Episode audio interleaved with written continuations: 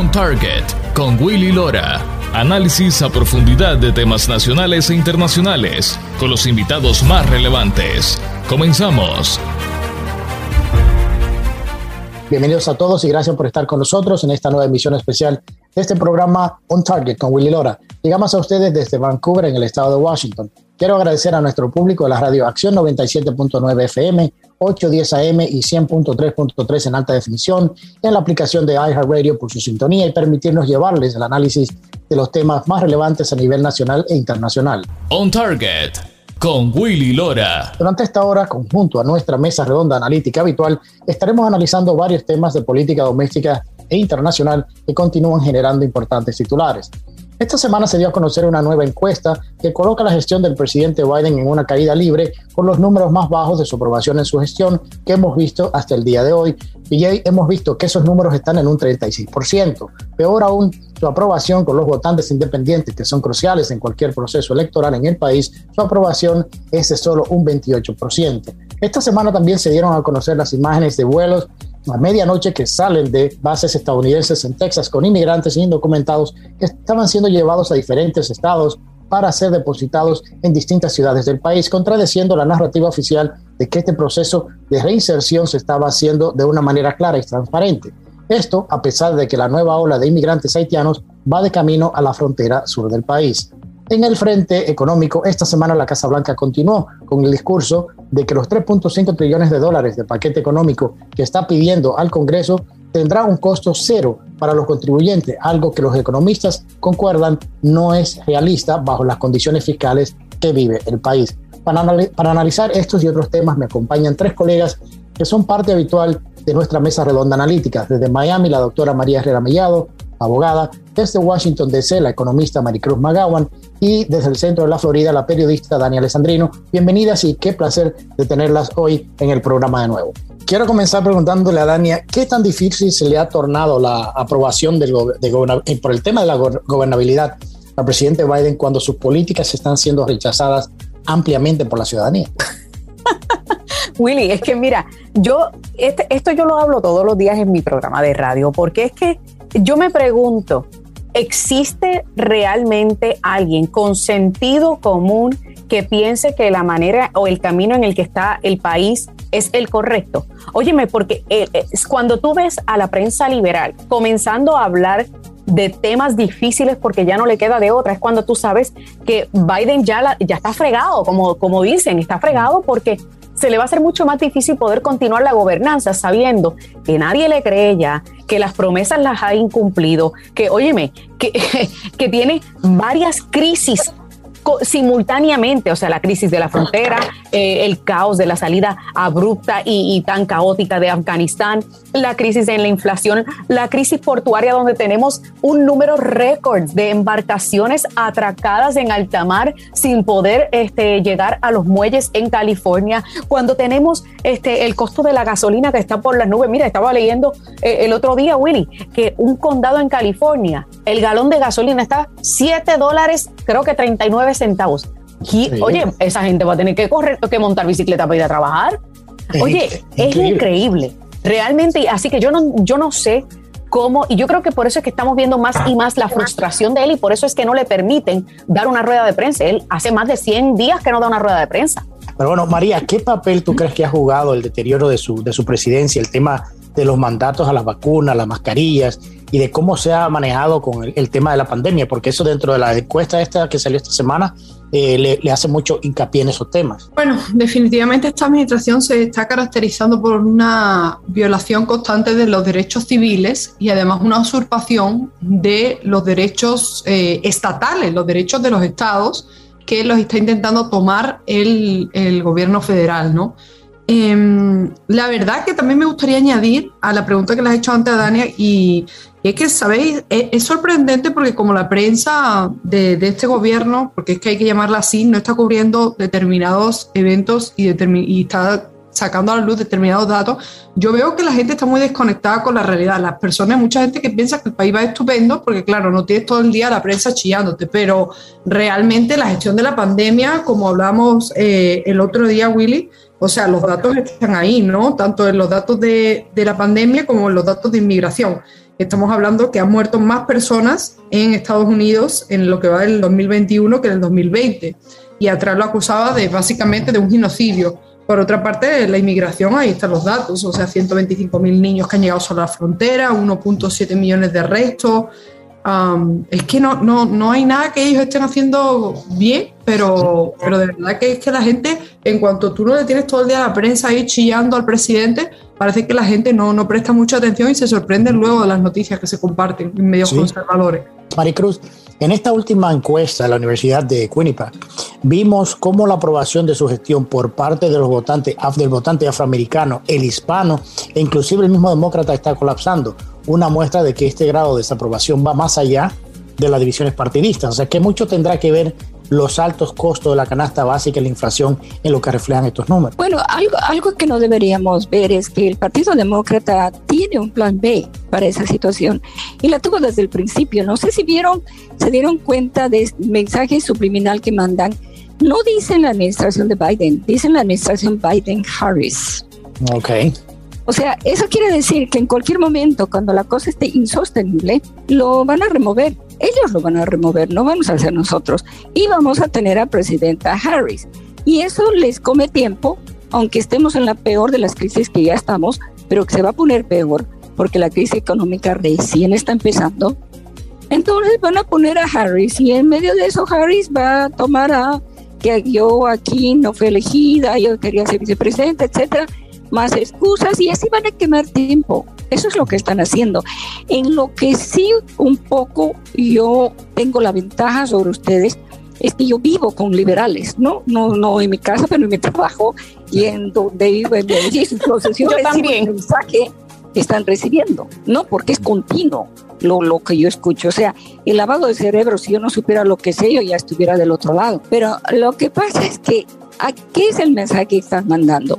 Que gracias al presidente Biden nos hemos librado del fascismo, pero que él nos ha librado de eso que pobre Estados Unidos estaba ya cayendo en las garras del fascismo y eso ya no es. Además que, que, que todo lo que habla de inclusión, diversidad, accesibilidad y, y, todo, y dentro de eso hincapié en los derechos de los transexuales, lesbianos, lesbianas, gays, etc. Eso es y justicia ambiental, no se olviden de eso. En eso están ellos corriendo, además de lo de la vacuna, que mienten en dos cosas muy importantes. Uno, que el expresidente Trump era el que no quería que nos vacunáramos, cuando la verdad es que él trajo la vacuna y los primeros que dijeron no se vacunen fueron él y, Harris diciendo si viene de él, yo no me lo pongo. no lo dicen. Pero sin embargo fueron los primeros que se le pusieron la vacuna, lo hicieron público antes de correcto, segundo, y la mentira más grande, lo que están creando el caos y el odio de uno al otro, es los que no se han puesto la vacuna, están pasando el COVID a otras personas, pero los que se han puesto la vacuna no lo pasan. Lo que es una total mentira. Pero ¿qué pasa? Una mentira muy inteligente, una calumnia muy inteligente, porque están poniendo un grupo de la ciudadanía en contra del otro. Lo que ellos hacen es lo que hacen todos los comunistas en el mundo, crear caos, crear caos y crear divisiones. Y eso es lo que están haciendo. O sea, desde ese punto de vista están siendo muy exitosos. Sí, sí. Dani, yo te quería preguntar, y Maricruz trajo un punto interesante que fue lo de, lo de Kamala Harris, y hemos visto que inclusive salieron dos videos que, sacó la Casa Blanca, el famoso video en el cual el, eh, Kamala Harris, ellos eh, eh, contrataron actores niños para hacer un video de la NASA, para hablar de, la, del universo y los viajes espaciales. Y otro video que fue por el cumpleaños de Kamala Harris, algo que mucha gente lo vio como, o sea, ¿por qué eh, hacerlo ciencia ficción? En cierta manera, el tema de la NASA y contratar actores para promover, eh, promoverla a ella como una persona no solamente con mucha experiencia en temas espaciales, sino también hablando de, visión y de futuro. O sea, ¿qué estamos viendo con este tipo de, de videos que están saliendo tratando de empujar la imagen de Kamala Harris?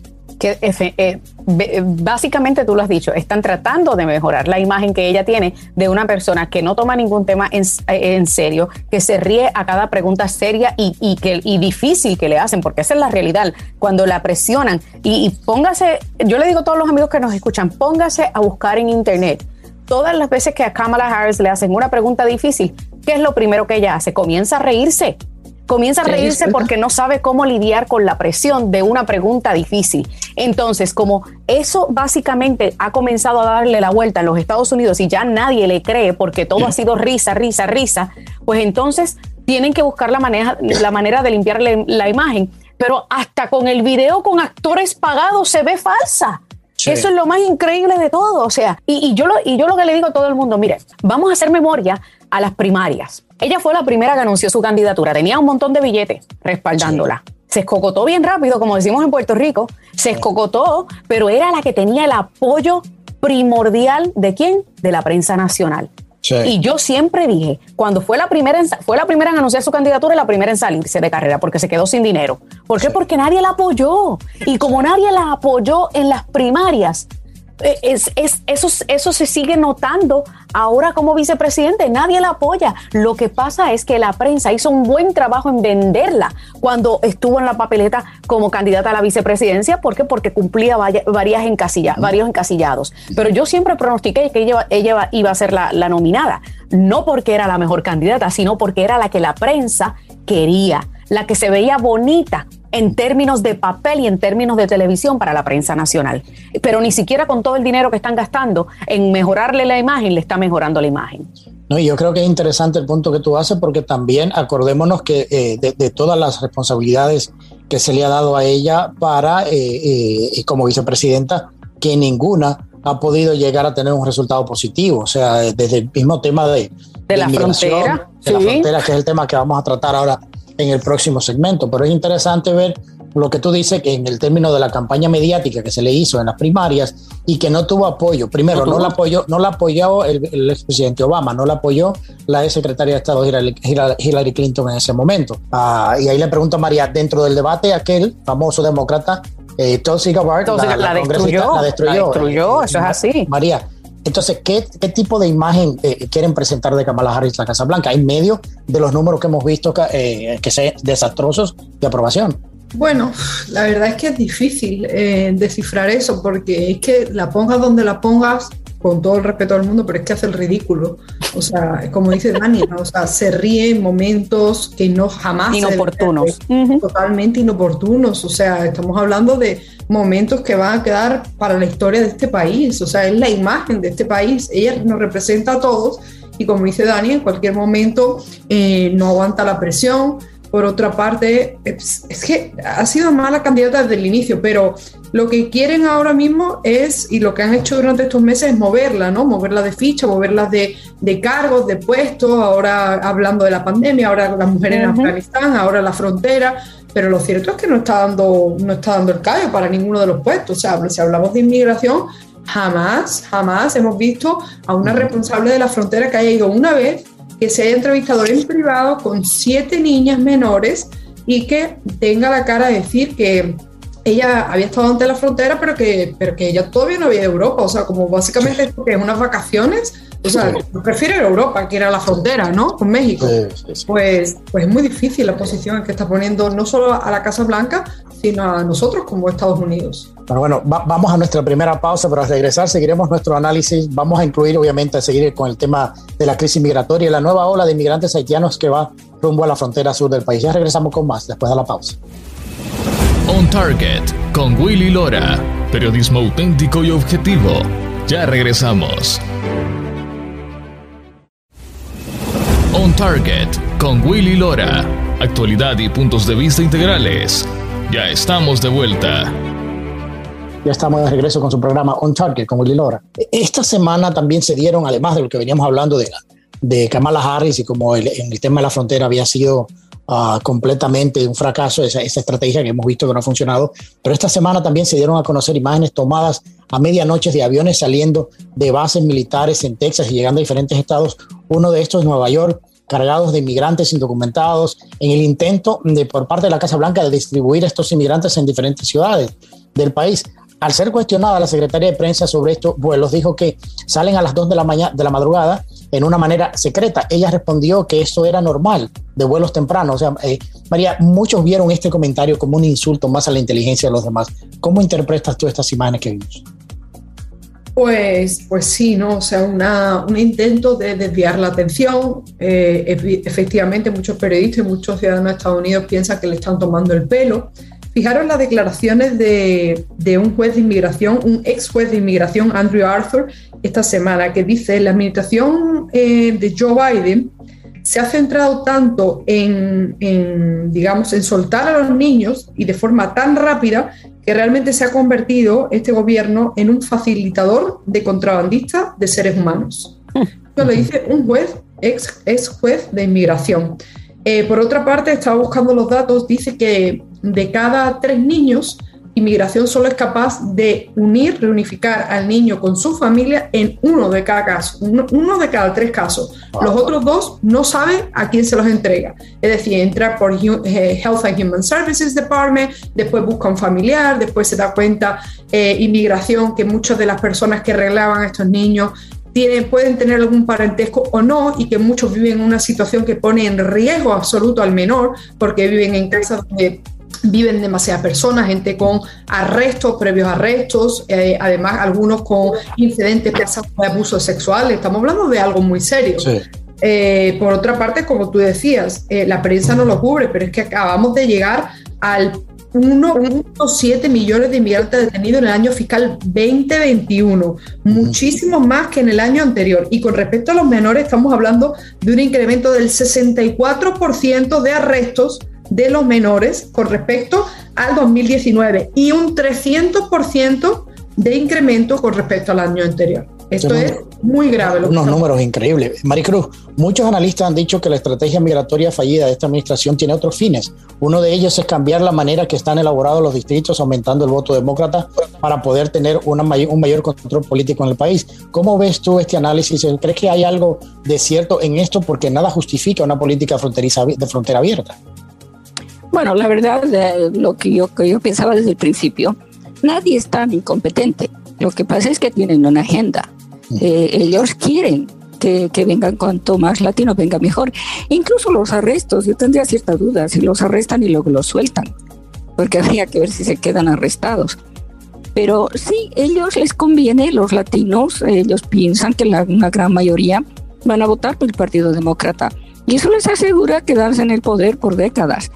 Cuando llegaron los haitianos, por ejemplo, que ellos no se espera que voten demócratas, ni siquiera yo creo que se espera que voten porque no están acostumbrados a un, proceso de demócrata y la razón por la que están viniendo es otra.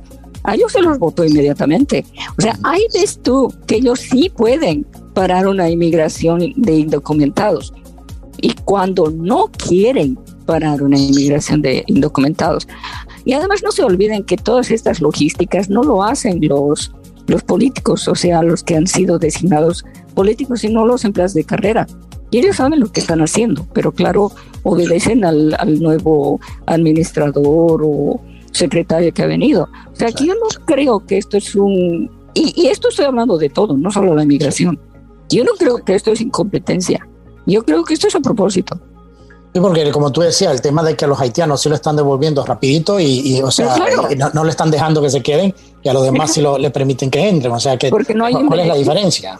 No hay un beneficio, esa es la gran diferencia. No hay un beneficio en dejar entrar al haitiano y sí hay un beneficio en dejar entrar a los latinos. Dania, ha sido una semana difícil para la Secretaría de Prensa en tratar de poner espina muchas de estas malas noticias que ha recibido la administración. Una de sus respuestas más increíbles esta semana fue la pregunta de los, de los anaqueles vacíos en los supermercados y tiendas y el alto costo de los artículos de primera necesidad. Y ella contestó que esto era el resultado de una agenda económica excelente por parte del presidente Biden y que los norteamericanos tenían mucho más dinero para comprar y por eso teníamos la escasez de productos. O sea, ¿qué te pareció a ti esa respuesta? Yo me reí. O sea, yo no, yo, que no puede ser. Yo, dije que la próxima carrera de Jen Psaki debe ser como payasa de circo. Porque, oye, o sea, porque ni siquiera para ser comediante de stand-up comedy sirve. O sea, payasa de circo que no dicen nada porque literalmente es simplemente verlos hacer estupideces para reírnos de ellos. Es una cosa increíble y demuestra el claro desdén y el claro, no solamente desafío a la, a la lógica y el sentido común, sino un descaro cómo descaradamente se cree que la gente es estúpida y que la gente no puede ver lo que realmente está pasando. O sea, tenemos un número récord de buques atracados, anclados en las costas de California, un número récord. Óyeme, las góndolas y los supermercados no están vacíos porque la gente está comprando. Al contrario, ¿y tú sabes cuánta gente yo he visto ya arrepentida de haber votado por Biden? Un montón, como, como tú dices, Willy, que el, Papa Francisco ya envió una carta para canonizar a Biden porque es el que más personas ha arrepentido en, tiempo en tiempo récord. Es increíble. es una cosa increíble, pero yo digo que es que esta gente realmente o son descaradamente burlones o realmente se creen que somos estúpidos. Porque, por ejemplo, es tan fácil como ir al supermercado y ver cuánto es que tú estás gastando comparado a cuánto gastabas el año pasado para esta misma fecha. Así de sencillo. Ese, es el, ese es el primer indicio para demostrar el problema de la inflación, el, costo de la gasolina, cuánto, cuánto estás pagando por echarle gasolina a tu carro.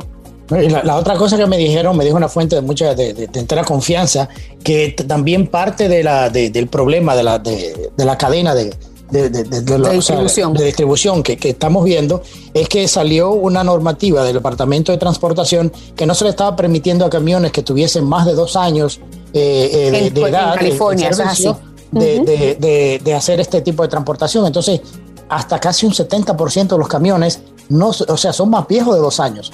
Eh, esas son las políticas del cambio climático de los demócratas. Esas políticas han contribuido a que todo esto también se dé. Y yo creo que la, parte, eh, y en estos dos minutos que me quedan, la parte que quería enfocarme también contigo en esto es dónde está la prensa que no cuestiona este tipo de, respuestas, que no tienen no solamente fundamentos, sino es básicamente un insulto, un insulto a la inteligencia de ellos que están ahí sentados frente a la secretaria de prensa que dice algo así y no le dicen, señora, pero vamos a ser un poco más serios porque eso no es cierto. Es que Willy, la prensa dejó de existir. Dejó de existir hace cuatro años cuando ganó Donald J. Trump. Bueno, hace cinco años cuando ganó Donald J. Trump, que se convirtieron prácticamente en enemigos número uno de un político a quien ellos no les agradaba. Eh, eh, es la, es la realidad. Y luego con las, con las primarias y las elecciones pudimos ver que se convirtieron en el ala de propaganda del Partido Demócrata. O sea que ya la, la prensa justa, la prensa responsable, la prensa respetuosa dejó de existir hace mucho tiempo. Ya eso de hacer preguntas que hagan incómodo a un político, ya eso no existe, porque se han convertido en cornetas de propaganda de un, de un hombre a quien ellos mismos saben que si le hacen una pregunta difícil, se le va a notar a leguas y evidentemente su declive cognitivo. Y eso vimos algo de, eso en el Town Hall Meeting que se hizo esta semana. Eh, con una cadena de televisión en la cual fue muy preocupante y, da, pena ver, de la manera que, que, se está, que se está manifestando el presidente. Y eso mucho refleja el tema central de esta primera parte del programa, que ha sido eh, esa encuesta, es la última de varias que han salido en estas semanas, en la cual no solo los, los votantes blanco, sino que ha ido perdiendo espacio en, con el votante latino, que eh, se ha reducido el, el, apoyo, el afroamericano, inclusive mismos miembros del Partido Demócrata en términos del apoyo. Pero bueno, vamos a nuestra última pausa, pero a regresar seguimos con nuestra mesa redonda de análisis. El tema comercial, la inflación y la deuda será parte de nuestra, de nuestra conversación. Ya regresamos con nuestro último segmento. No se vayan, quédense con nosotros. On Target con Willy Lora. Periodismo auténtico y objetivo ya regresamos. On Target con Willy Lora. Actualidad y puntos de vista integrales. Ya estamos de vuelta. Ya estamos de regreso con nuestra última parte de este programa especial On Target con Willy Lora. Esta semana se continuó el debate en el Congreso sobre el paquete económico del presidente Biden de 3.5 trillones de dólares, que sumado al paquete de infraestructura de, infraestructura de 1.5 trillones, se convierte en el más caro en la historia del país y que los analistas económicos en su gran mayoría dicen que esto llevará a una mayor inflación, un alza de los impuestos, la continuación de la devaluación del dólar y por ende un aumento en el costo de vida. Maricruz, vimos que durante la administración de Obama, el Obamacare se convirtió en su legislación que quería dejar como legado y ya sabemos cuál fue el resultado. Ahora aparentemente Biden ha tomado la decisión de que este paquete, al que ha llamado Build Back Better o Reconstruir Mejor como, como su legislación que dejará delegado, ¿estamos mirando una repetición aquí o es básicamente esa continuidad de, de la administración de Obama en este momento que le estamos viendo aquí en esta nueva administración tratando de buscar un paquete tan grande, a dejar un legado que la gran mayoría, además de no ser popular, la gente no cree lo que dicen que va a costar cero o que no se le van a subir los impuestos. Bueno, yo creo que la, idea es lo mismo, ¿no? El, control del gobierno sobre el ciudadano americano. De nuevo, cambiar el espíritu del, del, país. Esto es un ataque mucho más fuerte, porque no solamente es uh, el llama infraestructura humana, por eso es que los republicanos están peleando, porque cuando hablas de infraestructura, la gente piensa en caminos, aeropuertos, pero no. Aquí están metiendo un, un plan socialista de control eh, del, del, ciudadano y un socialismo más generalizado. Eso es lo que estamos viendo, ese ataque estamos viendo que se está formando. Yo no creo que pase por 3.5 millones, trillones o billones que decimos en, en español. Yo creo que va a ser 1.5, algo así, porque gracias a Dios hay todavía gente en el Congreso eh, que tiene el coraje de decir no, basta. Pero sí, es, se crea una inestabilidad económica, se crea una dependencia y esa es la palabra eh, más importante para ellos. Ellos quieren que el ciudadano dependa del gobierno. Es muy importante para dónde quieren llegar a este país que nosotros dependamos para todo del gobierno, que ya no hay ese tipo de libertad económica. Y la mejor manera de hacer que un grupo de gente sea dependiente es quebrarlo, ¿no? Quebrarlo económicamente. Y eso es lo que están haciendo. María, el próximo año tenemos elecciones de término medio. Hemos visto ya como miembro del Partido Demócrata, tanto en el Congreso como en el Senado, la negativa en seguir aprobando este tipo de préstamos que son eh, sumamente elevados, con un costo económico, eh, eh, o sea, sin precedentes. ¿Cómo, o sea, podemos decir en cierta manera de que mucho de este pushback que está viendo la Casa Blanca a estos paquetes es por eso? Porque va a tener un costo político muy grande el próximo año. O sea, mirando los números de aprobación que hablamos en el segmento anterior. Bueno, la verdad es que lo que está haciendo esta administración es llevándonos a unos niveles de endeudamiento enorme, enorme. Eh, por otra parte, esto va a tener repercusión a la hora de que quieran recaudar, ¿no? O sea, los impuestos, lo que la, esto, eh, pues va a depender mucho. Yo creo que eh, lo más importante para el votante en el 2022 es la calidad de vida que tiene. Es decir, en ese momento está la gasolina a más de 7 dólares o más de 4 dólares. Eh, puede hacer la compra al final del mes, sí o no. Eh, mientras, como dice Maricruz, mientras este gobierno, al igual que pasa en Europa, siga queriendo pues comprar a la gente y básicamente crear un, régimen en el que todo el mundo, una gran parte de, de la población depende de ello, pues la gente sin darse cuenta mm, ni siquiera a veces lo aceptan y ni protestan. ¿Por qué? Porque eso es muy cómodo. Pero claro, lo que nos están metiendo, aparte de eh, un endeudamiento brutal y, lo, y, elevando los niveles de inflación, es un socialismo a marcha forzada. Es decir, eh, eso es lo Exacto, una dependencia del gobierno y este país que nunca ha sido así, donde las libertades individuales y donde siempre te han vendido tú puedes, si puedes soñarlo, puedes conseguirlo, pues ahora es justamente quédate en casa, no hagas mucho ruido y no des muchos problemas, que así vas a contribuir al país. Y esto es lo que tenemos, es muy preocupante porque se levanta uno por la mañana, lee las noticias y es todo, todo eh, dirigido a lo mismo, dirigido a que mejor no hables, no opines, no ni siquiera trabajes, porque imagínate, si trabajas y te levantas, pues contaminas el planeta. claro, si, si te casas, hasta el New York Times ya se está atreviendo a decir, bueno, ya es que la verdad es que las personas que se casan van a estar en extinción, son la minoría, que estamos llegando a unos niveles surrealistas. Bueno, eso, eso del matrimonio no se olviden el núcleo de esta sociedad y de una sociedad capitalista ordenada es la familia. y si destrozas el núcleo, destrozas la sociedad y entonces el socialismo mucho más fácil nos agarra. Y es lo que está pasando. Y es interesante ese punto porque, porque la, semana pasada yo hice un programa específicamente de ese ataque al núcleo familiar con lo que estábamos viendo por, por, la importancia de dónde vamos. Y por eso creo que esta mesa redonda tiene toma e, e, ese, ese otro nivel porque vemos cómo enganchamos el proceso de lo del adoctrinamiento que comenzó en las universidades, en los colleges, ahora se le está eh, a los niños pequeños con, con las caricaturas y demás que hemos visto, ah, pero con ese fin. Y eso es mucho de lo preocupante, porque tú, uno dice, desde el punto de vista económico, no tiene sentido eh, endeudarse de esta manera cuando tu recaudación de fondos no es, no es ni siquiera... O sea, no te va a cubrir eso porque se está pagando menos impuestos la gente, por lo menos. Si está trabajando menos, contribuye, menos al fisco. Y con los altos niveles de desempleo, es un justificativo, eso lo van a justificar para aclarar unos impuestos impresionantes a los más ricos. ¿Para qué? Para quitarles el poder económico y de nuevo debilitar el capitalismo. Esto está muy bien pensado. No se crean que estos son un grupo de incompetentes. No, claro, en eso, porque no son.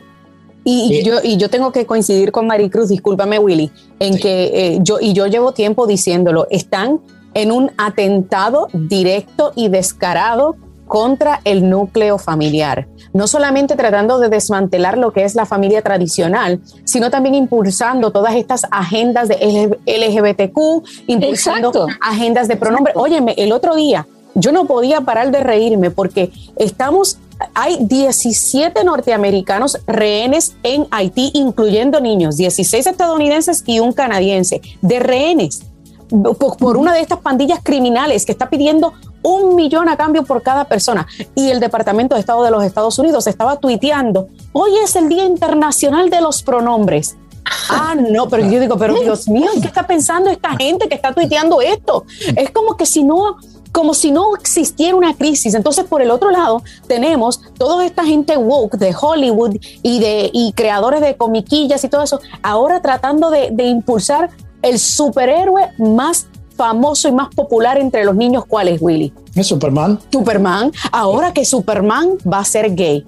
Óyeme, entonces, es un ataque directo al núcleo familiar tradicional y un ataque directo a la masculinidad, a tratar de menospreciar y minimizar el rol importante del hombre como cabeza de la familia, como, un, como el proveedor de la familia, como el, la, la cabeza de la institución familiar que todos reconocemos y conocemos. Y de la feminidad también, porque ahora mismo, claro. olvídate tú de ser una mujer, ser, aspirar a ser, vamos, ni madre ni nada, tiene que ser transgénero. Transgénero también. Cambiando todos los roles, olvídate. no se olviden que en el nuevo paquete de infraestructura han metido ahí adentro que las mujeres iban en la guerra, que está en parte del draft. Ajá, eso es cierto. O sea que no se lo pierdan. Que, no tiene, que no tiene nada que ver con infraestructura, pero lo Que no tiene nada que ver con infraestructura. Y no solo eso. Infraestructura humana. Sino que el otro día nombraron, y discúlpame Maricruz, eh, que también es otro atentado contra lo que es el rol femenino y todas las luchas que se han hecho para darle igualdad a la mujer. Ellos mismos la han ido destruyendo. El otro día vienen y nombran al secretario, al subsecretario de salud, Rachel Levine, un transgénero, un hombre que fue hombre por 50 años, que después decidió cortarse el winino, como yo le digo, y, e identificarse como mujer. La primera mujer almirante. No, señor, ella no es la primera mujer almirante. Eso es un descaro y una bofetada a cada una de las mujeres que sirven y brindan servicio militar, que, vengan a decir que esta es la primera mujer almirante cuatro estrellas, por favor. Es, es, muy, peligroso. La gente, yo creo que no se da cuenta, porque como decía Maricruz y como decía Mariano, o sea, no, no ven este tipo de conversación adversa a la narrativa que te quieren eh, brindar a, eh, en los medios tradicionales, porque si no se conversa sobre esos temas, la gente no sabe. Y por eso hay que seguir hablando y, y, tocando estos temas. Daniel, yo quiero volver al tema de lo que viene siendo el 2022. Estamos en medio de, tiempos difíciles para el país.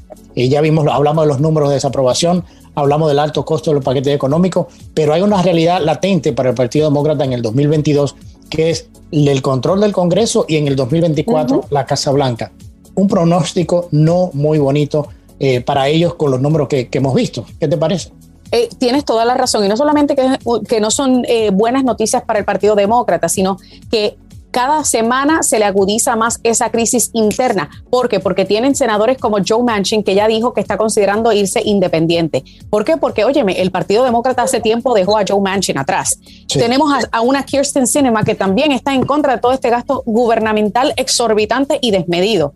Tenemos también el hecho de que ya tres congresistas de hace mucho tiempo que son demócratas, que tienen sillas que han sido sólidamente demócratas, anunciaron que no van a la reelección y que se retiran. ¿Y qué pasa cuando eso sucede? Cuando alguien se retira o se muere en, el Congreso, o sea, eh, estando, es cuando más probable, eh, más probabilidades existe de que esa silla se voltee al partido contrario.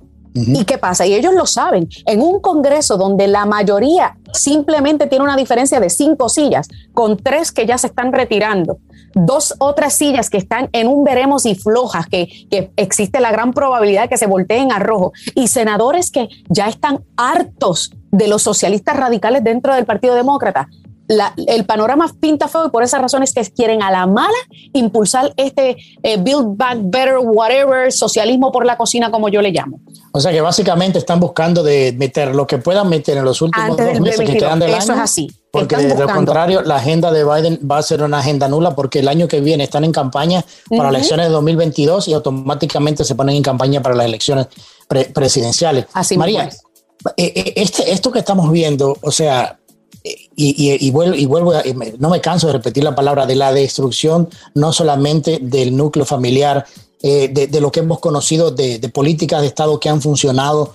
O sea, ¿por qué enfocarse en destruir todo lo que ha sido, en cierta manera, con sus defectos, porque no ha sido perfecto, políticas de Estado que han funcionado, o sea, donde se bajó el desempleo, donde se aumentó el crecimiento económico, donde se le dio oportunidad, entonces se le quiere brindar como que se le, cortan los, se le cortaron los impuestos a, a, los ricos para, eh, eh, para desfavorecer, desfavorecer a los pobres. Sin embargo, la economía creció, los empleos crecieron, se invirtió más en el país, inclusive también entendiendo de que el 95% de los impuestos que se pagan en Estados Unidos lo paga ese 5%, que son los, más ricos del país, porque el 50% en Estados Unidos no paga impuestos. Entonces, ¿cómo, ¿cómo tú ves ese declive y cómo se puede justificar? ¿O es que es injustificable? Yo lo veo. Yo creo que esto se tratan de políticas de, eh, planificadas por una élite política que se quiere perpetuar en el poder, que quieren eh, controlar a la población y hacerse millonarios. Eh, muchos de ellos son, digamos, los que luego se van a beneficiar precisamente de estas agencias. O sea, van a tener a un grupo de personas que le van a deber mucho porque cuanto más programas, como decimos en España, cuanto más chiringuitos tú crees y más pongas a dedo y coloques y tengas a más gente recibiendo el chequecito, toda esa gente te debe mucho. Eh, y por otra parte hay que añadir lo que está pasando a nivel global. Tenemos organizaciones internacionales que, eh, bueno, que están imponiendo una agenda, una agenda que ellos saben que no funciona, porque fíjate lo que está pasando en materia de inmigración. O sea, no solo no están, no están ayudando a, que a los inmigrantes se les vea con buenos ojos, sino que están creando ellos mismos, están incentivando el odio contra la inmigración. ¿Por qué? Porque tú regularizas algo que no es legal ni puede ser normal, que es la entrada en un país o en tu casa de gente sin papeles, sin documentos, de forma masiva que represente una amenaza, y hablo como abogada de inmigración también, y entonces, ¿qué estás incentivando? El odio. Por eso, ahora más que nunca, el tema, por ejemplo, del exilio venezolano. Eh, en vez de acabar con la narcodictadura venezolana, se dedican a hacer mediaciones en Noruega, en las Bahamas, ahora en México, a repartirse dinero, a irse de viaje, ahora la oposición, ¿y qué hace? Al final todo esto es un lío, pero hay 7 millones de exiliados ya venezolanos.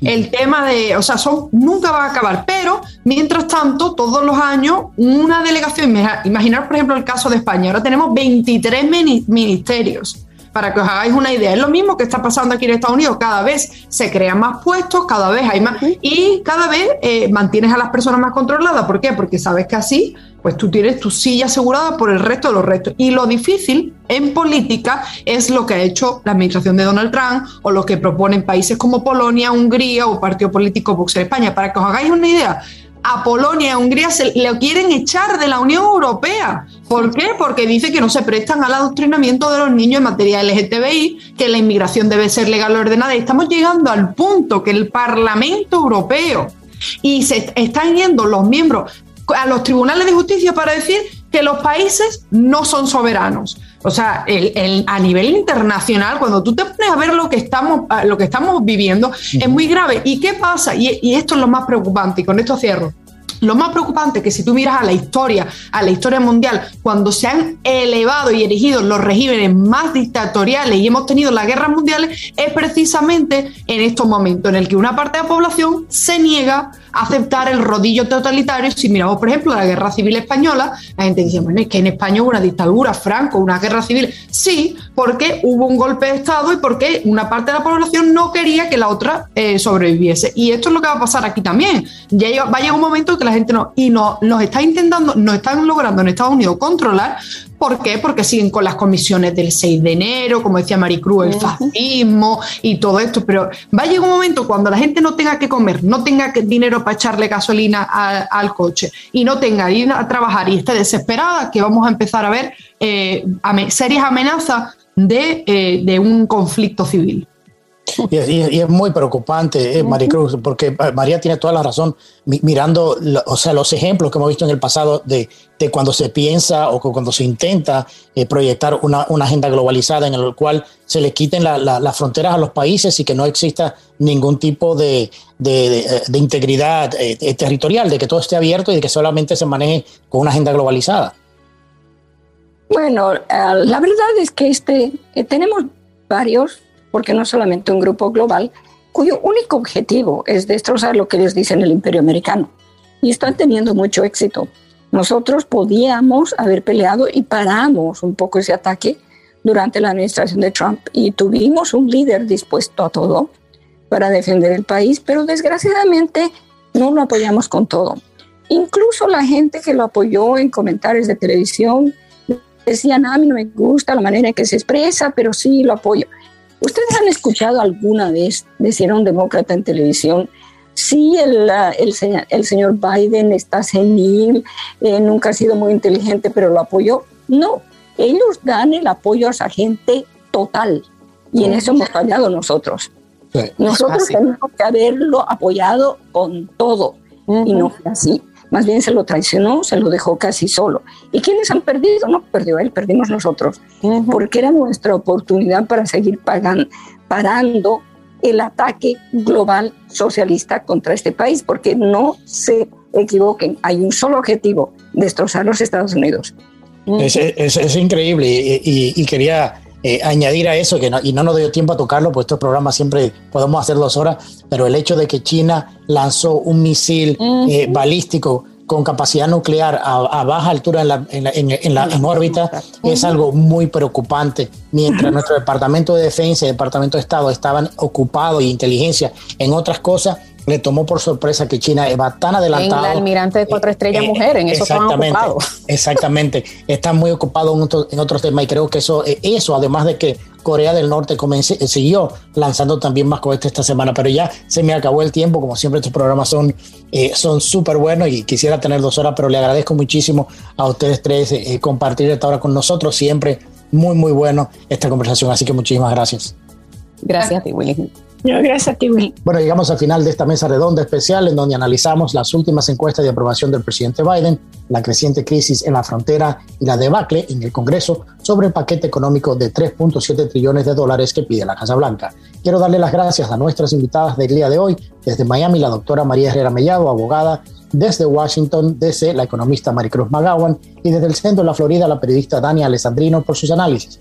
Le agradezco muchísimo que me hayan acompañado en esta hora y a nuestra audiencia le agradecemos la atención y su tiempo a este programa especial y los invitamos a que nos acompañen la próxima semana con otra entrega más de On Target con Willy Lora. Y recuerda, es duro fracasar, pero es todavía peor no haber intentado nunca triunfar. Que pasen un excelente fin de semana. On Target con Willy Lora. Gracias por su compañía. Escúchanos nuevamente en nuestra próxima entrega en Radio 97.9 FM en iHeart Radio.